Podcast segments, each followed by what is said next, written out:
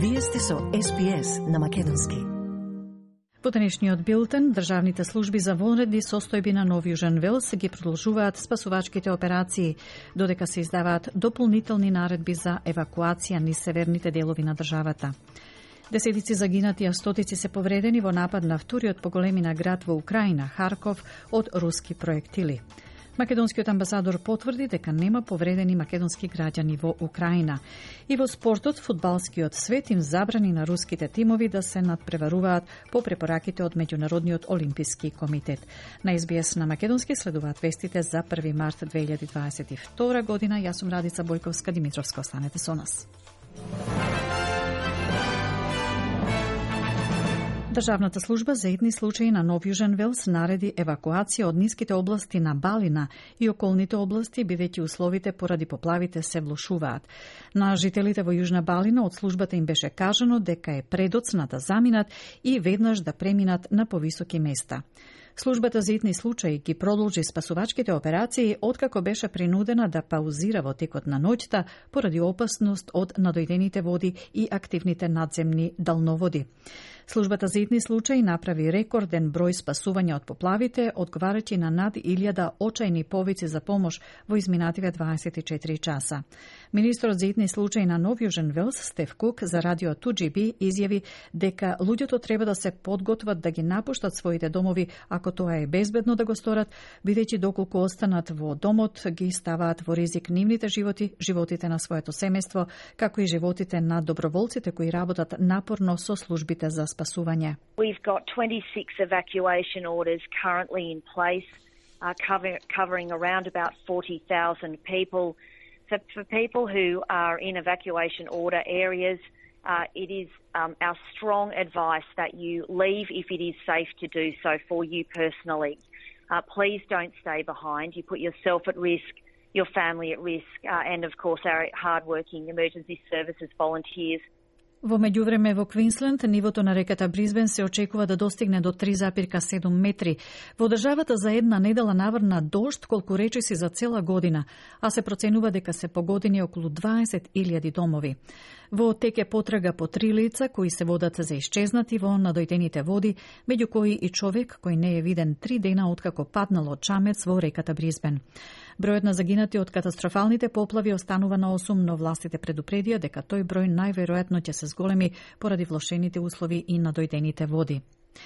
Високиот хуманитарен представник на Обединетите нации вели дека најмалку 160.000 луѓе се внатрешно раселени низ Украина, кои побегнале од своите домови за да најдат безбедност. Мартин Грифиц, заменик генерален секретар за хуманитарни прашања, вели дека воздушните напади и борбите во урбаните области ги оштетуваат клучните цивилни објекти и ги нарушуваат основните служби, како што се здравството, електричната енергија, водата и санитарните служби. Тоа доаѓа од како Русија изврши ракетни напади напади врз наводно урбан густ дел на украинскиот град Харков, при што загинаа десетици луѓе, а стотици беа повредени. Господин Грифиц вели дека бројот на цивилни жртви во овие рани денови на борбите е алармантен. Already the upheavals in recent days are deepening a pre-existing humanitarian crisis. Eight grueling years of conflict in eastern Ukraine had already left 3 million people in need of humanitarian assistance on both sides of the contact line in the Donbass region. Агенцијата на Обединетите нации за бегалци соопшти дека најмалку половина милион луѓе ја напуштиле Украина и преминале во соседните Полска, Молдавија, Романија, Унгарија и Словачка. Украинската амбасада во Камбера потврди дека вчера примила околу 20 повици од луѓе кои се распрашувале во врска со повикот на украинскиот председател да се приклучат во борбата против Русија. Премиерот Скот Морисон, министерката за надворешни работи Мари Спейн и министерката за надворешни работи во Сенка Пени Вонг ги советуваа австралиците да не патуваат во Украина. Господин Морисон предупреди за правна несигурност за луѓето кои се обидуваат да се приклучат во војната. Директорот на студиите за тероризам при Универзитетот Чарлс Стурт, Леви Уест за SBS News изјави дека законитоста не е јасна, но тој додаде дека веќе запреле едно лице да не патува во Украина со тоа што му бил откажан пасушот, но дека иако има начини да се спречат луѓето, сепак од техничка гледна точка лицата се борат за држава наместо против држава и дека тоа е легално. Traveling to the Ukraine to participate in conflict um, is not equivalent to a foreign incursion offence. Um, that doesn't mean that the the state has no means at its uh, as disposal. We have stopped at least one individual publicly from travelling to the Ukraine, had their passport cancelled. Um, so there are ways to prevent people from doing from going to Ukraine to, to dissipate. Um, but technically, that means that you're fighting for a state rather than against a state, and that is legal. Европската унија и Канада го затвораат својот воздушен простор за руските авиокомпании. Тоа е дел од она што председателката на Европската комисија Урсула фон дер Лајен го нарекува за јакнување на санкциите против Кремљ. Европската унија ќе финансира купување и испорака на оружје и друга опрема во Украина. Господја фон дер Лајен вели дека нивниот воздушен простор ќе биде затворен и ќе има предложена забрана за сите авиони во собственост и контролирани од Русија. Let me be very clear. Our airspace will be closed to every Russian plane, and that includes the private jets of oligarchs too. Second, in another unprecedented step, we will ban in the European Union the Kremlin's media machine.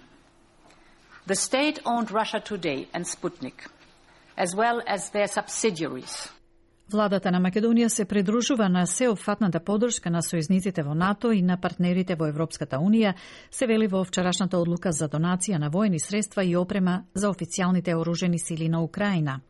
Како што информира владината преслужба, видот на средствата што се донираат се според барањата на Украина. Синоќа околу 17 часот Министерството за надворешни работи објави соопштение во кое вели дека продолжуваат напорите за извлекување на македонските државјани од Украина. А дека нема повредени македонски граѓани потврди и македонскиот амбасадор во Украина Крум Ефремов, кој вчера попладне пристигна во Скопје. Во изјава за ТВ24 Ефремов апелира македонските граѓани кои се заглавени во Украина да не патуваат сами и да чекаат евакуација. Она што е важно е дека немаме повредени наши граѓани и дека на некој начин се прават обети за да сепак се престане со ова војување. Апелирам никако сами да не презимаат никакво дејство, бидејќи во воена состојба безбедносниот коридор е најбитен. По препорека на македонската влада, Агенцијата за аудио и аудиовизуелни медиумски услуги, усвоена вчера, му кажува на кабелските оператори во рок од три дена да ги исклучат руските канали што се реемитуваат во Македонија.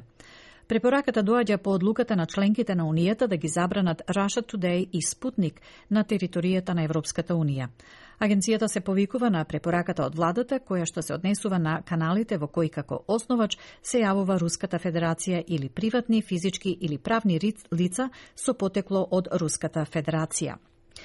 Во меѓувреме, председателката на Комисијата за надворешна политика на Словеничкиот државен збор, Моника Грегорич, посредбата со незиниот македонски колега и домакин во Скопје, председателот на Собраниската комисија за надворешна политика Антонио Милошовски, на пресконференција рече дека е крајно време Унијата да стане поостар фактор на меѓународната политичка сцена, особено по случувањата во Украина, и да ги отвори вратите за земјите од Балканот, меѓу кои е и Македонија, но дека сериозно треба да се размислува и за прием на Украина. Милошовски пак во изјавата за медиумите и вчера го повика државниот врв да каже зашто преговара со официјална Софија, особено сега под превезок на украинските настани да не дадат образложение и писмени документи што во моментов се разговара со Софија и која е намерата, кои писмени гаранции се бараат или се добиени од страна на Брисел за отпочнување на преговорите, без да има дополнително мешање во уставните работи на Македонија како држава. Милошовски додаде дека денеска ќе свика седница на Комисијата за донесување декларација за подршка на суверенитетот на Украина.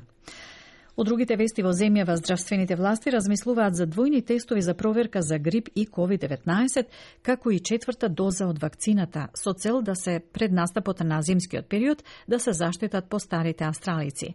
Ова се совпаѓа со периодот кога земјата поминува уште една пресвртница од воведувањето на вакцинацијата против COVID-19, при што 50 на 100 од децата на возраст од 5 до 11 години веќе ја примеле својата прва доза.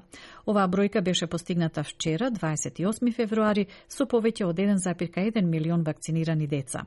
Здравствените власти вела дека сериозно се размислува пред да се одлучи дали на ранливите луѓе ќе им треба четврта доза и дека за конечниот план ќе е потребно одобрение од Австралиската техничка советодавна група за имунизација.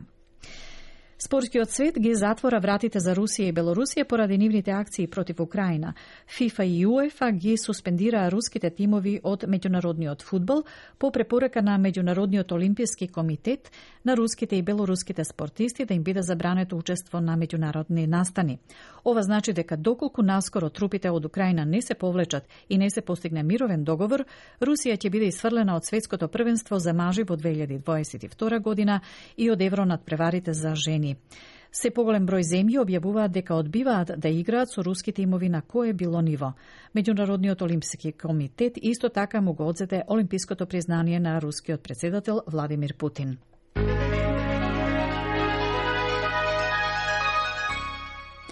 Од најновата курсна листа, денеска еден австралиски долар се менува за 0,64 евра, за 0,72 американски долари и за 39,13 македонски денари, додека еден американски долар се менува за 54,19 македонски денари, а едно евро за 61,03 македонски денари. Накоси временската прогноза за главните градови за утре среда, 2 март. Перт делумно облачно, максималната ќе се искачи до 24 степен, Аделаид делумно облачно 28, идентично и за вас во Мелбурн делумно облачно 28, облачно и за Хобарт 23, Камбера дожд 19, Сиднеј услови за обилни дождови и ветришта 24, Бризбен делумно облачно 33, идентично и за Дарвин делумно облачно 33 и претежно сончево за Алис Спрингс со максимално до 39 степени.